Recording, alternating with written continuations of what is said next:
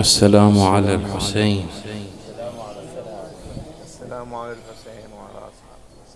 وعلى أولاد الحسين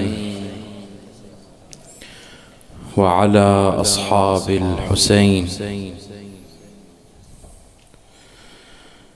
لا حول ولا قوة إلا بالله العلي العظيم.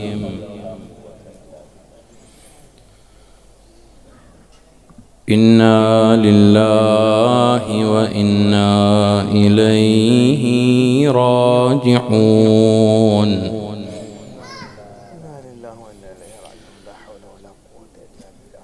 وأفوض أمري إلى الله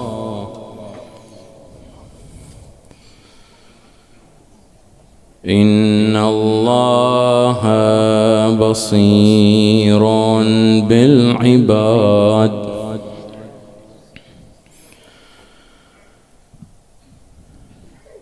يا رحمة الله الواسعة ويا باب نجاة الأمة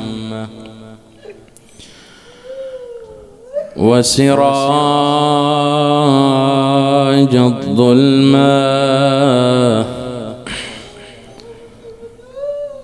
وأبا الأئمة غريب يا مظلوم كربلاء.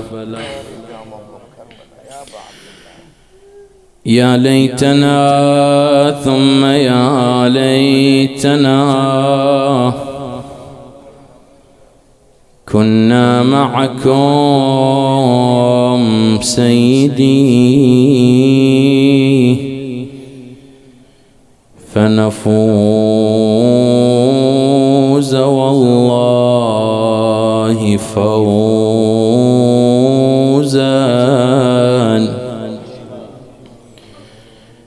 عظيما. أعطيت ربي موثقا لا ينقضي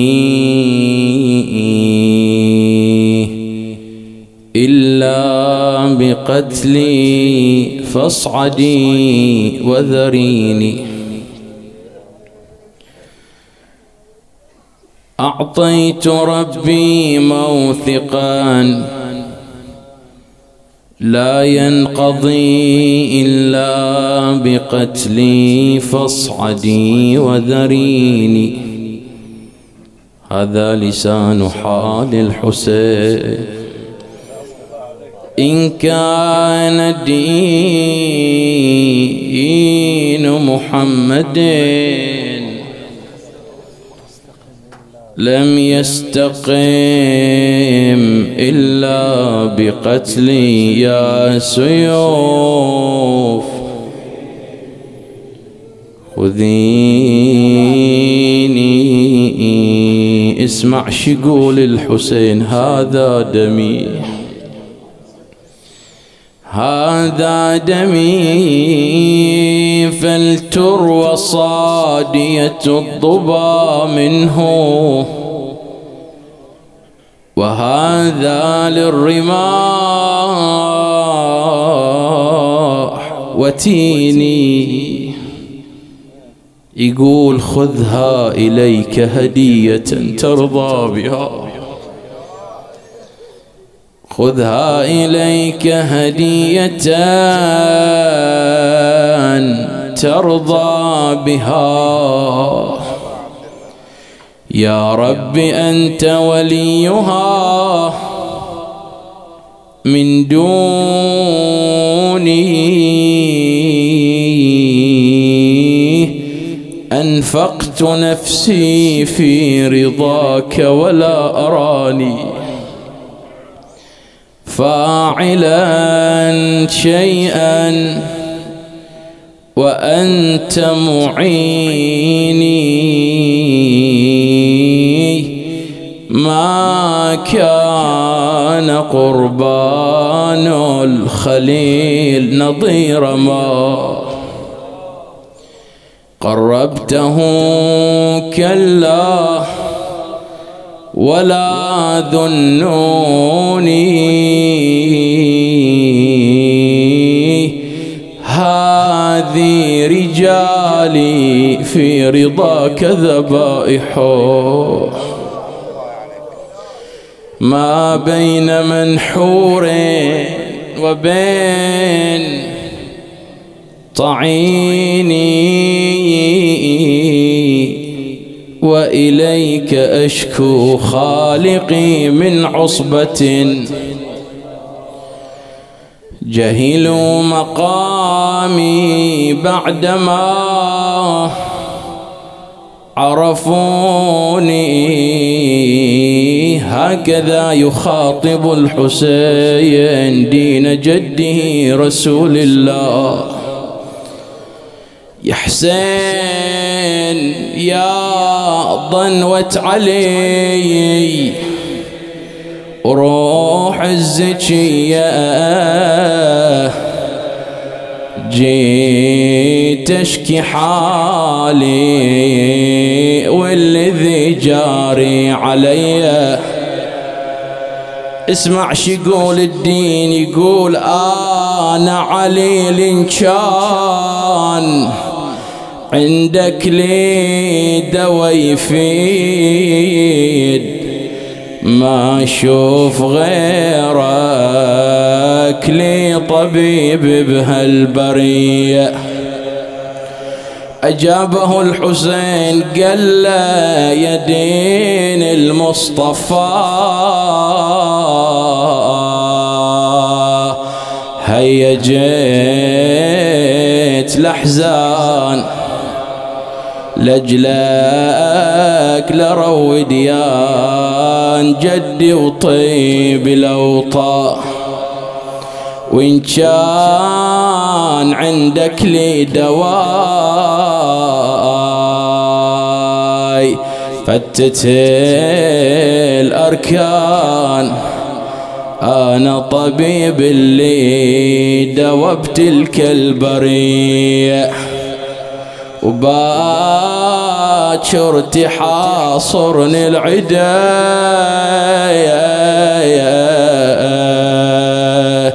وتمنعني الماي وبجبهتي صكني حجاير ويفجر دماي ويمزع السهم المثايل لثلبة حشاي ولجلك اتعفر في طفوف الغاضرية ولجلك ابن على الشمايل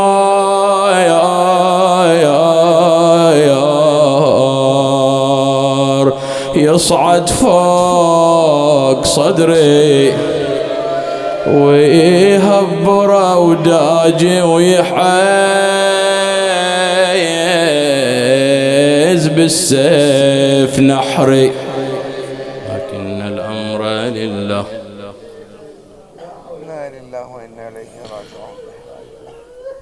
وسيعلم الذين ظلموا أي منقلب ينقلبون والعاقبة للمتقين ولا عدوان إلا على الظالمين. قال إمامنا الباقر عليه السلام إن قائمنا إذا قام دعا إلى أمر جديد كما دعا إليه رسول الله صلى الله عليه وآله. وإن الإسلام بدأ غريبا وسيعود غريبا فطوبى للغرباء. هذا التعبير الوارد في جملة من الروايات الواردة عن أهل البيت عليهم السلام أن الإمام إذا قام دعا إلى أمر جديد. وفي بعض التعابير الروائية كما سنقرأ إلى كتاب جديد. هذه الروايات صارت موردا للجدل، هل المراد من الأمر الجديد والكتاب الجديد هو ما يتعلق بالدين، بمعنى أن الإمام عجل الله تعالى فرجه الشريف سيأتي بدين مبتكر، دين حديث، لم يكن هذا الدين في زمن النبي صلى الله عليه وآله ولا في زمن الأئمة عليهم السلام. هنا يوجد عندنا تصوران قبل أن نقرأ الروايات. التصور الأول أن نقول أن الإمام إذا أتى بدين جديد وأتى بأمر جديد فهذا ليس بمستغرب. لماذا؟ لأن مقتضى أن الإمام هو مصداق لقوله تعالى بقية الله كما قلنا في البحث السابق، فإذا كان الإمام هو المصداق الواقعي للآية المباركة بقية الله خير لكم، فالمتبادر من كلمة البقية الباقية الخلاصة والعصارة للأنبياء والأئمة عليهم السلام. فإذا كان الإمام هو عصارة الأنبياء والأئمة فلا بد أن يأتي بشيء جديد في دولته، وإلا لو أتى الإمام بما هو معهود وبما هو معروف حينئذ أين المزية في الدولة المهدوية؟ هذا التصور الأول، بحيث نقول الاتيان بدين جديد ابتداء قبل أن نقول ما هو المراد من كلمة الجديد الأمر أو الكتاب، نطرح هذه الاحتمالات هكذا بصورة نظرية كما يقولون.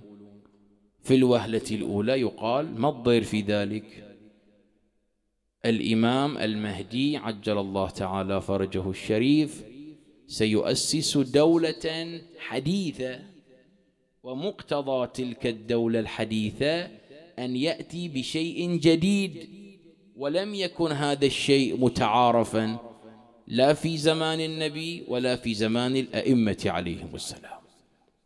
هذه القراءة الأولى من هذه الزاوية. القراءة الثانية أن نقول هذه الروايات غريبة وليست متعارفة، لأن الإمام المهدي عجل الله تعالى فرجه الشريف يمشي على سنة النبي صلى الله عليه وآله كما في جملة من الروايات المعروفة سيظهر ولد من ولدي اسمه اسمي وسنته سنتي. بالتالي إذا حملنا كلمة الأمر الجديد أو الكتاب الجديد على المفردة الدينية يعني يأتي بدين جديد فهذا يخالف الروايات الكثيرة. ولذا الصحيح أن نقول أن المنح الثاني هو الصحيح، بأن المراد من الأمر أو الكتاب ليس هو الأمر المبتكر الذي لم يكن ثم سيؤسسه الإمام سلام الله عليه، لا، ليس هذا المقصود. ولكن قبل أن نحلل ونستنتج بعض النكات المهمة فلنأتي إلى الروايات أولاً وإلى المحتملات المطروحة في هذه الروايات. الرواية الأولى التي تلوناها: إن قائمنا إذا قام دعا الناس إلى أمر جديد كما دعا إليه رسول الله. إذن هناك تعبير بالأمر الجديد. الرواية الثانية عن أبي بصير عن الصادق عليه السلام قال: إنه قال لي أبي والله لكأني أنظر إليه بين الركن والمقام يبايع الناس على كتاب جديد. الرواية الأولى ذكرت الأمر الجديد، الرواية الثانية ذكرت الكتاب، هذا تعبير آخر. الرواية الثالثة أيضاً عن عاصم الحناط عن أبي حمزة الثمالي قال: سمعت أبا جعفر محمد بن علي عليهما السلام يقول: لو قد خرج قائم آل محمد صلى الله عليه وآله لنصره الله بالملائكة، إلى أن يقول: ويقوم بأمر جديد وسنة جديدة وقضاء جديد على العرب شديد.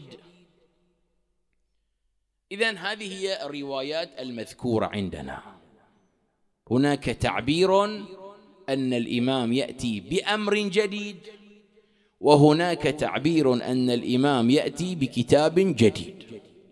نأتي إلى المحتملات العلمية في هذه الروايات.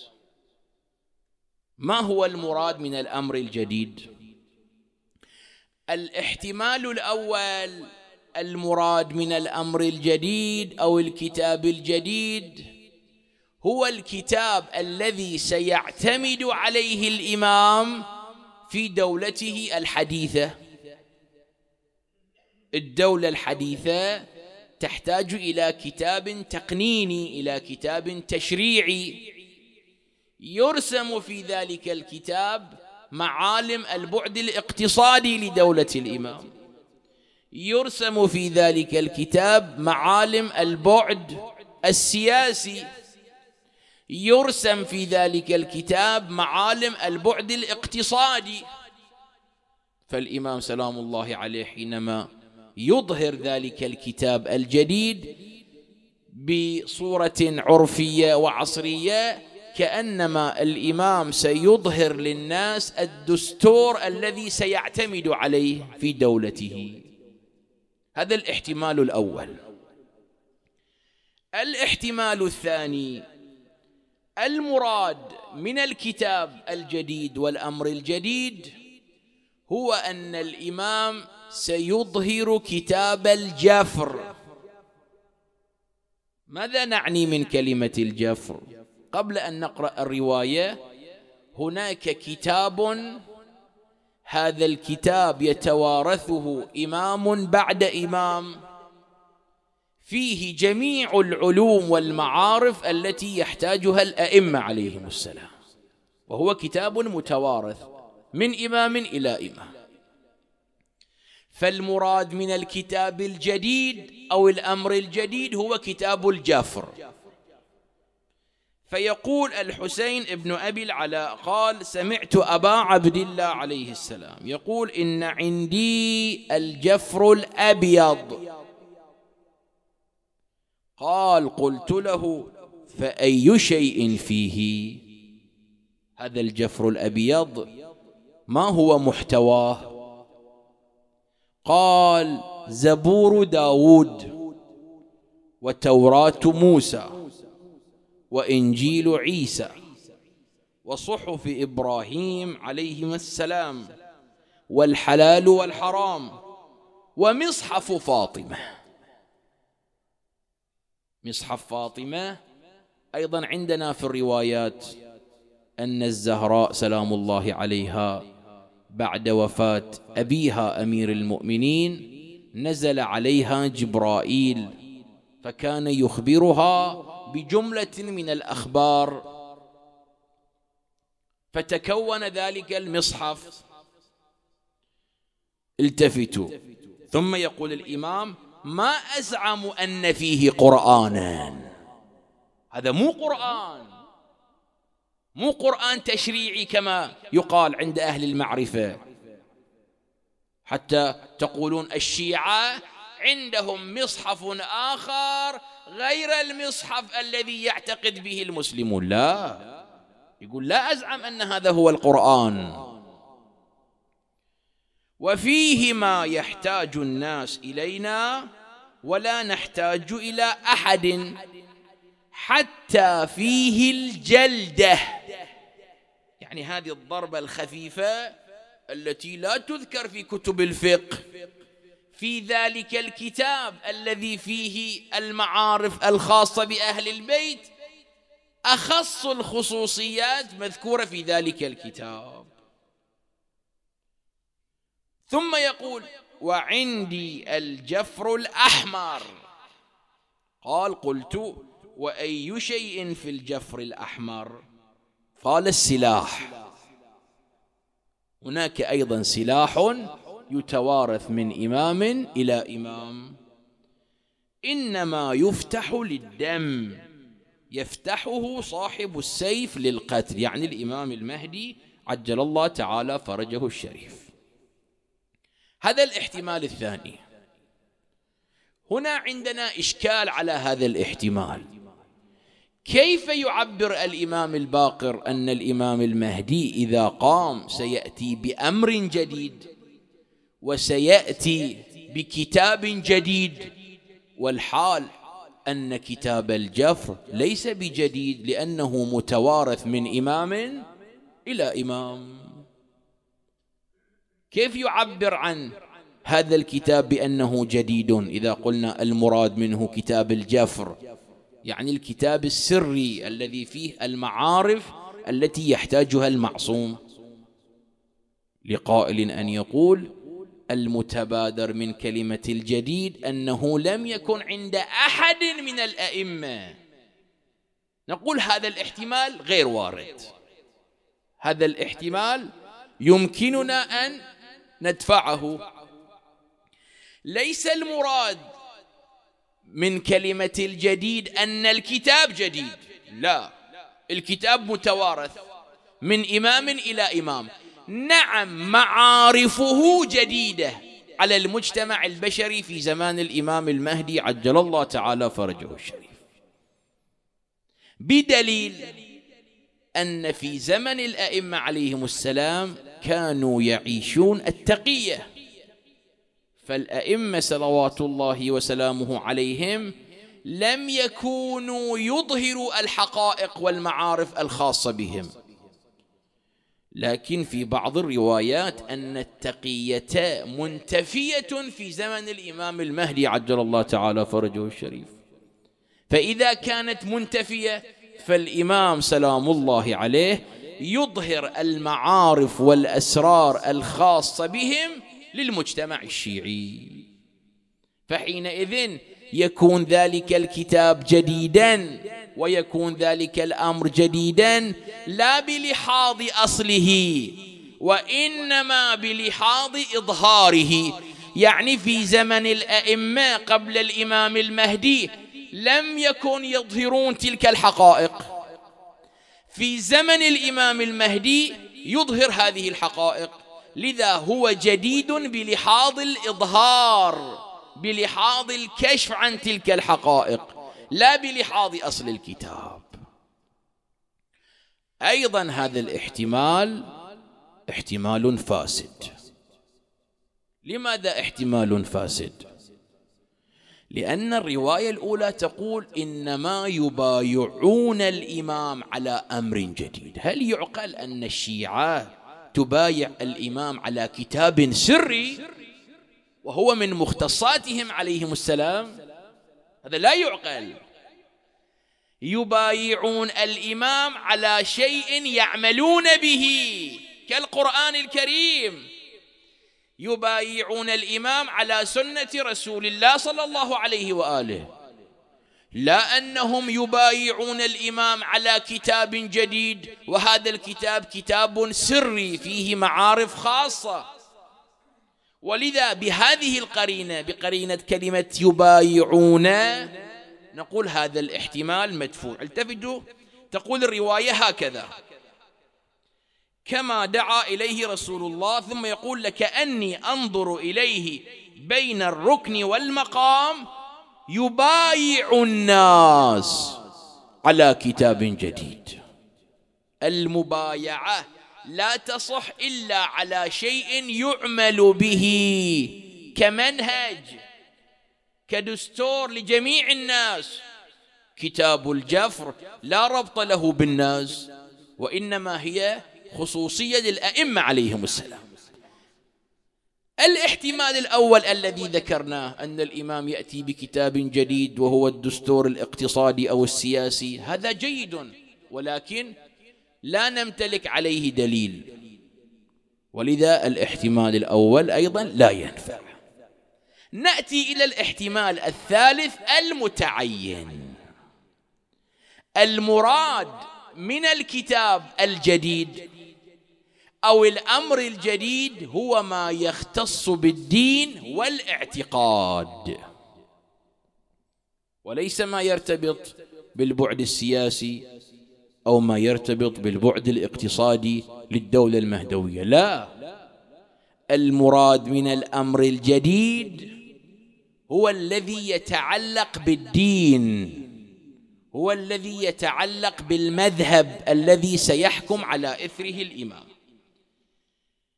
والدليل على ذلك هذه الرواية التي ينقلها الشيخ المفيد رحمة الله عليه، يقول هكذا: إذا قام قائم آل محمد ضرب فساطيط لمن يعلم الناس القرآن على ما أنزل الله جل جلاله.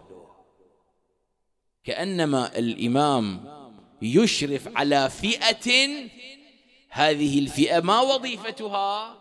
أن تعلم الناس القرآن الواقعي الذي يريده الله سبحانه وتعالى. فإذا كان الإمام يشرف على تعليم القرآن، نأتي ونطرح هذا التساؤل: القرآن كتاب ديني أم ماذا؟ نعم، كتاب ديني واعتقادي مضافا إلى المعارف الأخرى. ولذا بقرينة هذه الرواية التي ينقلها الشيخ المفيد نعرف أن المراد من الأمر الجديد أو الكتاب الجديد ما يخص الدين. مو تقول دستور فيه اقتصاد الدولة المهدوية، دستور فيه السياسة الخارجية لدولة الإمام، لا، يحتاج إلى دليل، ما عندنا دليل على ذلك. المراد من الأمر الجديد ما يرتبط بالدين. القرينة الثانية في تلك الرواية الأولى، ماذا يقول الإمام الباقر؟ يقول: إذا قام القائم دعا الناس إلى أمر جديد كما دعا إليه من؟ رسول الله صلى الله عليه وآله. رسول الله حينما جاء إلى المجتمع المكي بماذا دعاهم؟ بماذا أنذرهم؟ بماذا أرشدهم؟ أرشدهم بالقرآن، أرشدهم بالدين. إذا ما دعا إليه النبي صلى الله عليه وآله هو بعينه سيدعو له الإمام. مضافا إلى القرينة الثالثة أن الناس يبايعون الإمام المهدي، والمبايعة لا تصح إلا على شيء فيه قابلية العمل كالقرآن كسنة النبي صلى الله عليه وآله. إذن هذا محور مهم نعرف من خلاله أن المراد من الأمر الجديد هو ما يتعلق بالدين وما يتعلق بالاعتقاد، لكن ما زالت هناك غموض حول هذه الرواية. فإذا كان الإمام يأمر بالدين الذي أمر به النبي، إذن لماذا عبرت الروايات عنه بأنه جديد؟ إذا كان هذا الدين هو دين النبي، إذن هذا الدين ليس بجديد. إذا كان هذا الدين هو الدين الذي نزل على قلب رسول الله، وليس دين مبتكر، دين موجود. هنا عندنا جملة من الاحتمالات المهمة والتي عليها شواهد روائية. الاحتمال الأول أن الإمام المهدي عجل الله تعالى فرجه الشريف سيبين الحقائق التي ترتبط بالدين، بحيث هذه الحقائق كانت مبهمة قبل ظهور الإمام سلام الله عليه، ما كانوا يعرفونها. هي من الدين، هي من دين رسول الله، ولكنهم كانوا في زمان الاضطراب والتشويش وفي زمان عدم نقل الحقائق، فإذا أظهر لهم الإمام الدين الواقعي اعتقدوا أنه دين جديد، والحال أنه ليس بجديد. يعني هذا الدين هو الدين، لكن فهمهم للدين كان بطريقتين، ثم ظهر الإمام وبين لهم الفهم الحقيقي والواقعي، وإلا الدين هو الدين. هذا الاحتمال الأول، والدليل عليه أن الدين حقائقه فطرية، فطرة الله التي فطر الناس. فإذا كانت حقائق الدين فطرية، إذن الدين بلحاظ تشريعاته وقوانينه، كل هذه التشريعات في عمود الزمان لا تختلف. فإذا كان الزنا حرام قبل 1000 عام، هذا الحكم بعينه حرام في هذا الزمان، هذا مقتضى التشريع الفطري. والرواية التي تقول حلال محمد حلال إلى يوم القيامة، وحرامه حرام إلى يوم القيامة، إذن الدين الذي يبينه الإمام وهو جديد بلحاظ فهم الناس لا بلحاظ أصل الدين. هذا أولا. ثانيا، تقول الرواية هكذا: إذا قام قائمنا وضع الله يده على رؤوس العباد فجمع بها عقولهم وكملت به أحلامهم. من الحقائق التي ستحصل في دولة الإمام أن العقل البشري سيزداد فهما وعلما،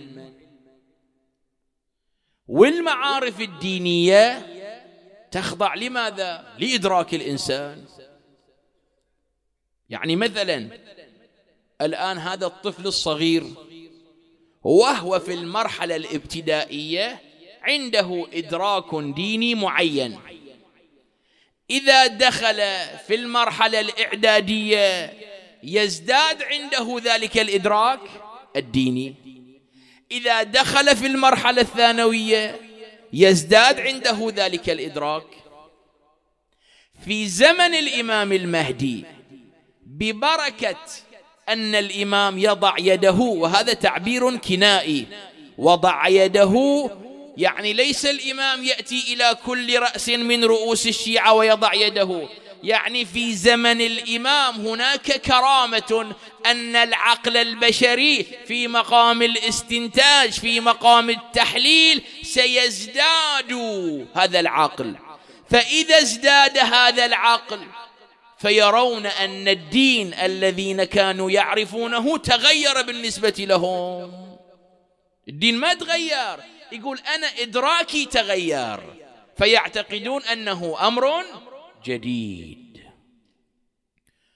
وهذه مسألة عرفية تحصل، يعني مثلا تقول لإنسان أعطيك معلومة، تقول له وما هي هذه المعلومة؟ تقول له كذا وكذا وكذا، يقول لك أنا أعرفها، تقول له لا، هناك مغزى، هناك تحليل. يقول سبحان الله، هذا التحليل أصلا ما خطر على بالي، هذا شيء عرفي. في زمن الإمام المهدي خصوصية من خصوصيات الدولة المهدوية أن العقل البشري يزداد فكرا، يزداد علما، يزداد استنتاجا، ولذا إدراكه لقضية الدين سيزداد، سيتغير، فيعتقد أن هذا الدين ليس هو ذلك الدين، والحال هو دين واحد. إذن اتضح الكلام في هذا المقطع. المراد من الأمر الجديد ليس أن الإمام سيأتي بكتاب غير القرآن الكريم، لا، الإمام سينطلق في عمله في دولته المباركة من كتاب الله سبحانه وتعالى. وقبل أن ننتقل إلى المحور الثاني الذي يتعلق بعالمية الدين الإسلامي، هنا توجد عندنا نكتة مهمة، هذه النكتة تتلخص في أن الخصائص الموجودة للقرآن التشريعي وهي الآيات النازلة، هذه الخصائص بعينها موجودة في القرآن التكويني وهو الإمام المعصوم سلام الله عليه. يعني نأتي إلى القرآن التشريعي، الآيات النازلة في كتاب الله، نجد مثلا من خصوصية القرآن التشريعي كما قالت الآية: ذلك الكتاب لا ريب فيه، يعني لا ريب في حقائقه، لا ريب في مفاهيمه، لا ريب في تشريعاته. بعبارة قرآنية أخرى: لا يأتيه الباطل. هذه خصوصية تذكر للقرآن التشريعي. نأتي ونتأمل هل القرآن التكويني وهو الإمام المعصوم سلام الله عليه تتجلى فيه تلك الخصوصية؟ نعم، والدليل على ذلك عصمة الإمام سلام الله عليه، فلا يعقل أن الإمام في مقام التشريع يعطي حكما ثم يتبين له أن هذا الحكم كان خاطئا، فلا يتصور أن الإمام يعطي تحليلا اجتماعيا سياسيا ثم يكتشف أنه وقع في خطأ استراتيجي إن صح التعبير، هذا لا يعقل. فكما أن القرآن لا ريب فيه لا يأتيه الباطل، هذه الخصوصية بعينها موجودة في القرآن التكويني، وهذا دليل ليس بحثا استحسانيا أو من باب الغلو. تقول يعني تشبهون القرآن بالأئمة؟ نقول لو جئنا إلى هذه المقارنات نجدها متحققة في الأئمة عليهم السلام لا ريب فيه أي لا شك في معارفه. أيشك أحد في معارف الإمام؟ إذا كانت هذه المعارف قطعية يعني وصلتنا عن الإمام سلام الله عليه أو سمعت كلاما من الإمام سلام الله عليه، هل يعقل أن الإمام في مقام الإرشاد أو الإنذار أو التبليغ عنده خطأ والعياذ بالله؟ ولذا القرآن التكويني وبعبارة أخرى القرآن الناطق هو صورة من القرآن التشريعي.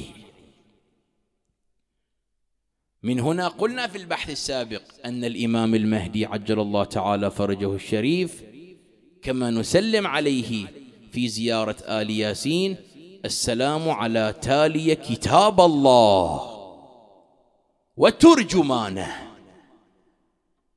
التلاوة إذا صدرت من المعصوم تختلف إذا صدرت من غير المعصوم.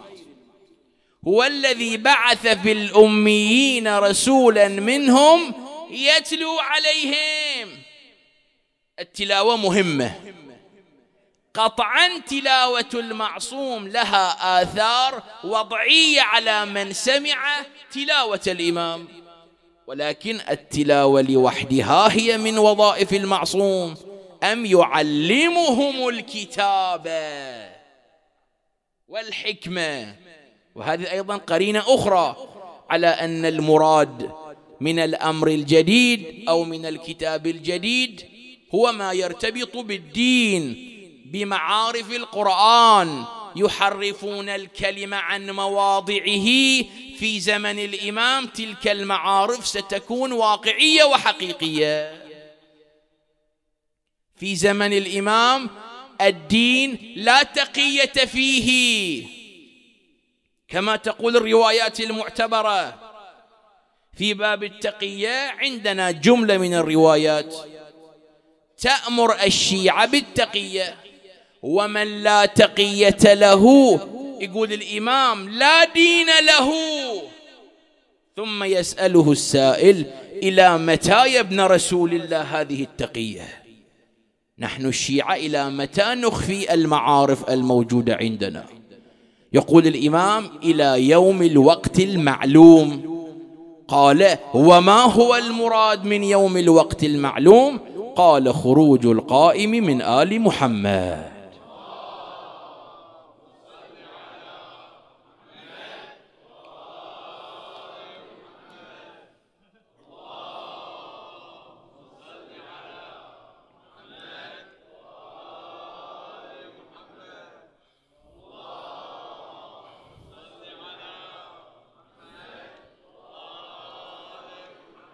إذن تبين لنا أن المراد من الأمر الجديد هو ما يتعلق بالدين كما بيناه مفصلا.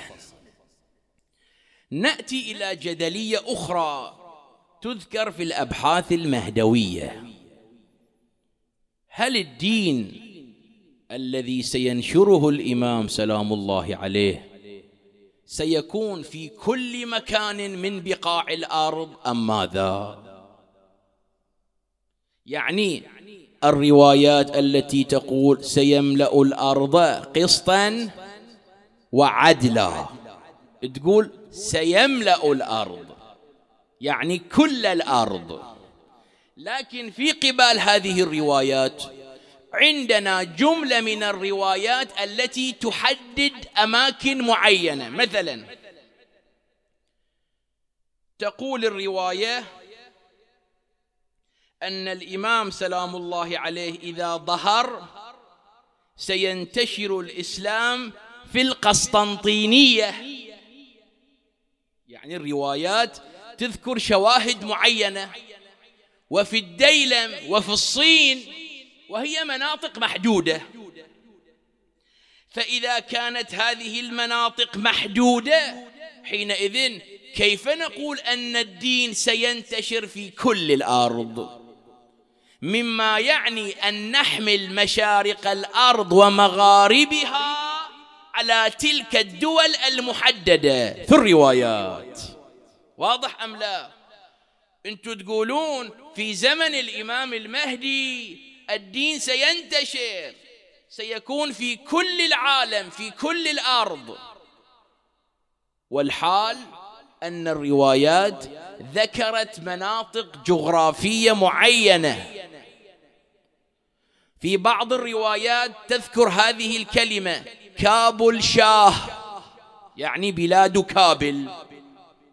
في بعض الروايات هناك التعبير بالقسطنطينية، في بعض الروايات هناك التعبير بالديلم. وما نشوف الروايات ذكرت مثلا أمريكا اللاتينية والدول الكذائية، مما يعني أن نحمل كلمة مشارق الأرض ومغاربها على الدول التي ذكرتها الروايات. هنا ذكروا عدة أجوبة. قالوا لماذا المعصوم حدد دولا جغرافية لانتشار الإسلام؟ من ضمن الأجوبة التي تذكر أن الإمام ذكر تلك الأماكن من باب أنس السائل بهذه الأماكن. أعطيك مثال حيوي. أنت مثلا من كرزكان تقول متى أقصر في صلاتي؟ تسأل العالم، تسأل الفقيه، يقول لك الفقيه إذا خرجت من كرزكان ووصلت إلى منطقة معينة لا ترى فيها جدران منطقتك، تقول بس إذا خرجت من كرزكان. يقول لك لا، أنا أعطيك مثالا لأنك أنت من كرزكان. الإمام حينما يقول القسطنطينية ويذكر بعض الدول، هذه كانت متعارفة في ارتكاز السائل، فذكرها الإمام سلام الله عليه. الإمام ما يريد يقول أن الإسلام ما راح ينتشر في أمريكا اللاتينية والجنوبية وكذا وكذا وكذا، لا، وإنما ذكر مصادق معينة لأن السائل عنده أنس بها. هذا واضح لو لا؟ إذا لا تعترض تقول ترى هذه الروايات التي تقول سيملأ الأرض قسطا وعدلا كما ملئت ظلما وجورا، نحمل الأرض على المناطق المحددة، نقول ذكر المناطق المحددة من باب المثال لا من باب الحصر الحقيقي. هذا أولا. الدليل الثاني الدليل القرآني المهم. يقول تعالى بسم الله الرحمن الرحيم ولقد كتبنا في الزبور من بعد الذكر أن الأرض يرثها عبادي الصالحون. ما قالت منطقة معينة، قالت الأرض. إنزين يمكن واحد يشكل نفس الإشكال، يقول نحمل كلمة الأرض على المناطق التي حددتها الرواية. نذكر شاهد قرآني آخر. قل يا عبادي الذين آمنوا اتقوا ربكم للذين أحسنوا في هذه الدنيا حسنة. بعدين شي يقول وأرض الله واسعة، يعني أي مكان هو أرض لله فيشمله قانون الوراثة المهدوية. نقول في أمريكا الشمالية هذه الأرض لمن؟ تقول لله سبحانه وتعالى. يقول إذن قانون الوراثة شامل. تلك البقعة الأرض لمن؟ لله. أصلا أرض الله، الكون كله لله سبحانه وتعالى. ولذا الدين سيكون هو المنهج المعروف والمنهج المتعارف، دين الإسلام في زمن الإمام المهدي عجل الله تعالى فرجه الشريف. ولذا هذا الدين إلى هذه اللحظة هو غريب، كما قال الإمام أن الدين بدأ غريباً. تشوف المسلمين لا يعتنون بالأمور المقدسة عندهم يحرق كتاب الله سبحانه وتعالى. أرأيت دولة استنكرت استنكار رسمي وقالت مثلا السفير الكذائي من الدولة الكذائية لا بد أن يطرد؟ والحال هذه الدول إسلامية تؤمن بالقرآن، لكن أي قرآن؟ هذا القرآن الظاهري، هذا القرآن الصوري. نعم يقول دولتنا إسلامية، لكن أين استنكاركم؟ هذا تعميق لكلام الإمام. إن الإسلام بدأ غريبا، الإسلام غريب، يوظفون الإسلام لمصالحهم، يوظفون الإسلام لأهوائهم، ولكن إذا انتهكت حرمة الإسلام ما تشوف رادع، لا ترى استنكار. ولذا وظيفتنا نحن المؤمنون لا ربط لنا بغيرنا، احنا لازم نستنكر. هذا كتاب الله سبحانه وتعالى، هذا كتاب مقدس نعتقد به، نجله، نأخذ بمفاهيمه. تشوف الدول الإسلامية للأسف الشديد في سبات عميق، وإذا صار استنكار من أجل أن يرضوا الشعوب والمجتمعات، وإلا أنت تصور حسب القانون السياسي، وهذا قانون دولي، لو أن دولة أهانت دولة أخرى على أقل التقادير سفير تلك الدولة يبعد من البلاد على أقل التقادير. هذا استنكار، هذا استنكار معروف في العرف الدبلوماسي، هذا شيء معقول عند الجميع. زين، إهانة القرآن أعظم أم إهانة رمز من رموز الدولة؟ القرآن كتاب الله، القرآن كتاب مقدس. ولذا الإمام الحسين سلام الله عليه خرج من أرض مكة، من أعظم مكان ترميزي مقدس وهي الكعبة. يقول أنتم تؤمنون بالكعبة، تقولون هذا بيت الله، الحسين سلام الله عليه ابن رسول الله، أيهما أعظم، الكعبة أم الحسين؟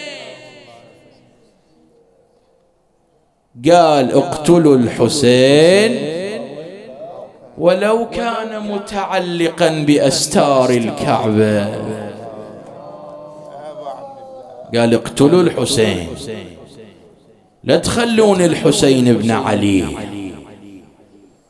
ولذا الإمام سلام الله عليه أنهى أعمال العمرة ولبى تلك التلبيات.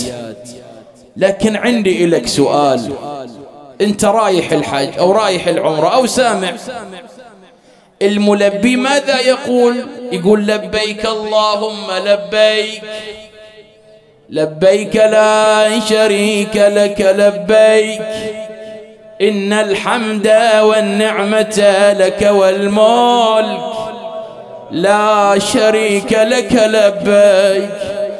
لكن هل تعلم كيف لبى الحسين؟ تعرف شلون لبى الحسين يا موالي؟ قال لبيك اللهم لبيك، قال هذه التلبية، قال لبيك لا شريك لك لبيك، بعدين قال أحرم لك رأسي بقطعه لبيك. وويلاه وحسيناه، أحرم لك رأسي بقطعه لبيك، أحرم لك صدري بربطه بحوافر الخيول لبيك، أحرم لك نحري بقطعه من الوتين لبيك، أحرم لك أخي العباس الراس بقطع يمينه وشماله لبيك صح ونادي واحسن أحرم لك ولدي الأكبر وهو مقطع إربا إربا صح ونادي وحسينا لبيك يا ربي أبا أشد العصايب اقرأ وياي لبيك يا ربي أبا شد العصايب لبيك ساعدني علم قاس المصائب لبيك صبرني على فراق الحبايب بنزع إحرامي وبرتحل دون المحرمين هذه التلبية عظيمة على قلبك لبيك خلبني الضبا بحزن أحري لبيك خل الأعوجي يد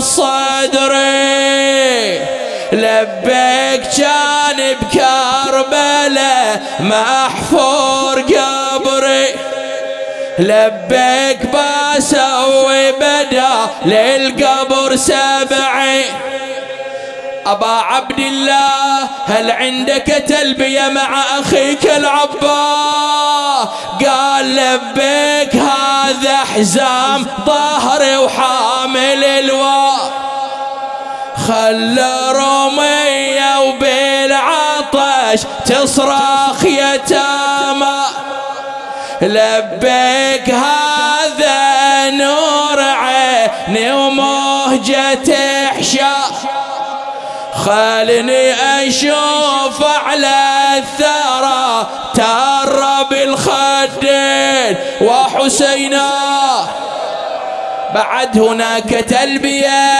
عظيمة على قلبك يا مؤمن وتعرف من خلالها أن الشيعي عزيز على الحسين يقول لبيك كان بذبحتي تسلم الشيعة وحسينا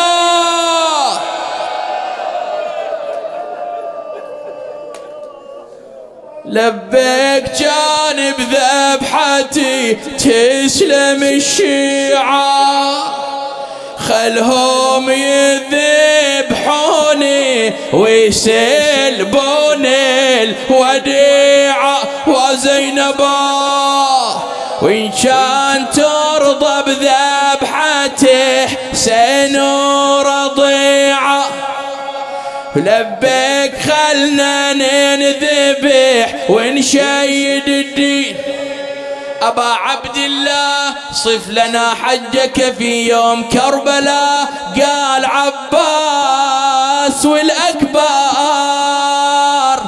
وجاسم والميامين بعاشر أقدمهم على حبك قرابي والعيال يتبها ورملها النساوين وخلها لجل عينك تروح اختي سبية وحسين وزينب سعيها يختلف عن سائرنا عدها الصفا لحسين وأما المر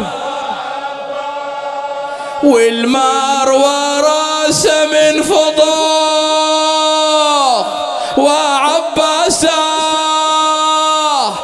والصفا بلا راس وكل ما تهرول طاردتها خيل ومية اسمع هذا البيت حجاج وادي كربلاء دون البرايا عافوا ثياب العيد وامتدوا عرايا ولعيالهم نزف الدماء اغلى هدايا وانا هدية عيد راسي حق رقية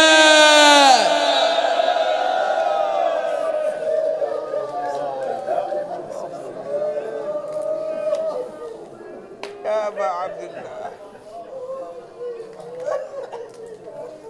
حجاج وادي كربلاء دون البرايا عافوا ثياب العيد وامتدوا عرايا والعيالهم نزف الدماء أغلى هدايا وانا هدية عيد راسي حق رقية حسين حسين حسين حسين وين صوتك حسين حسين حسين وقد انجلى عن مكة وهو ابنها وبه تشرفت الحطيم وزمزم يا الله بفاطمة وأبيها وبعلها وبنيها والسر المستودع فيها ثبت لنا قدم صدق عندك مع الحسين وأصحاب الحسين الذين بذلوا مهجهم دون الحسين عليه السلام إلى أرواح المؤمنين والمؤمنات علماءنا فقهاءنا شهداءنا خدمة الحسين نهدي لهم جميعا ثواب الفاتحة مع الصلوات.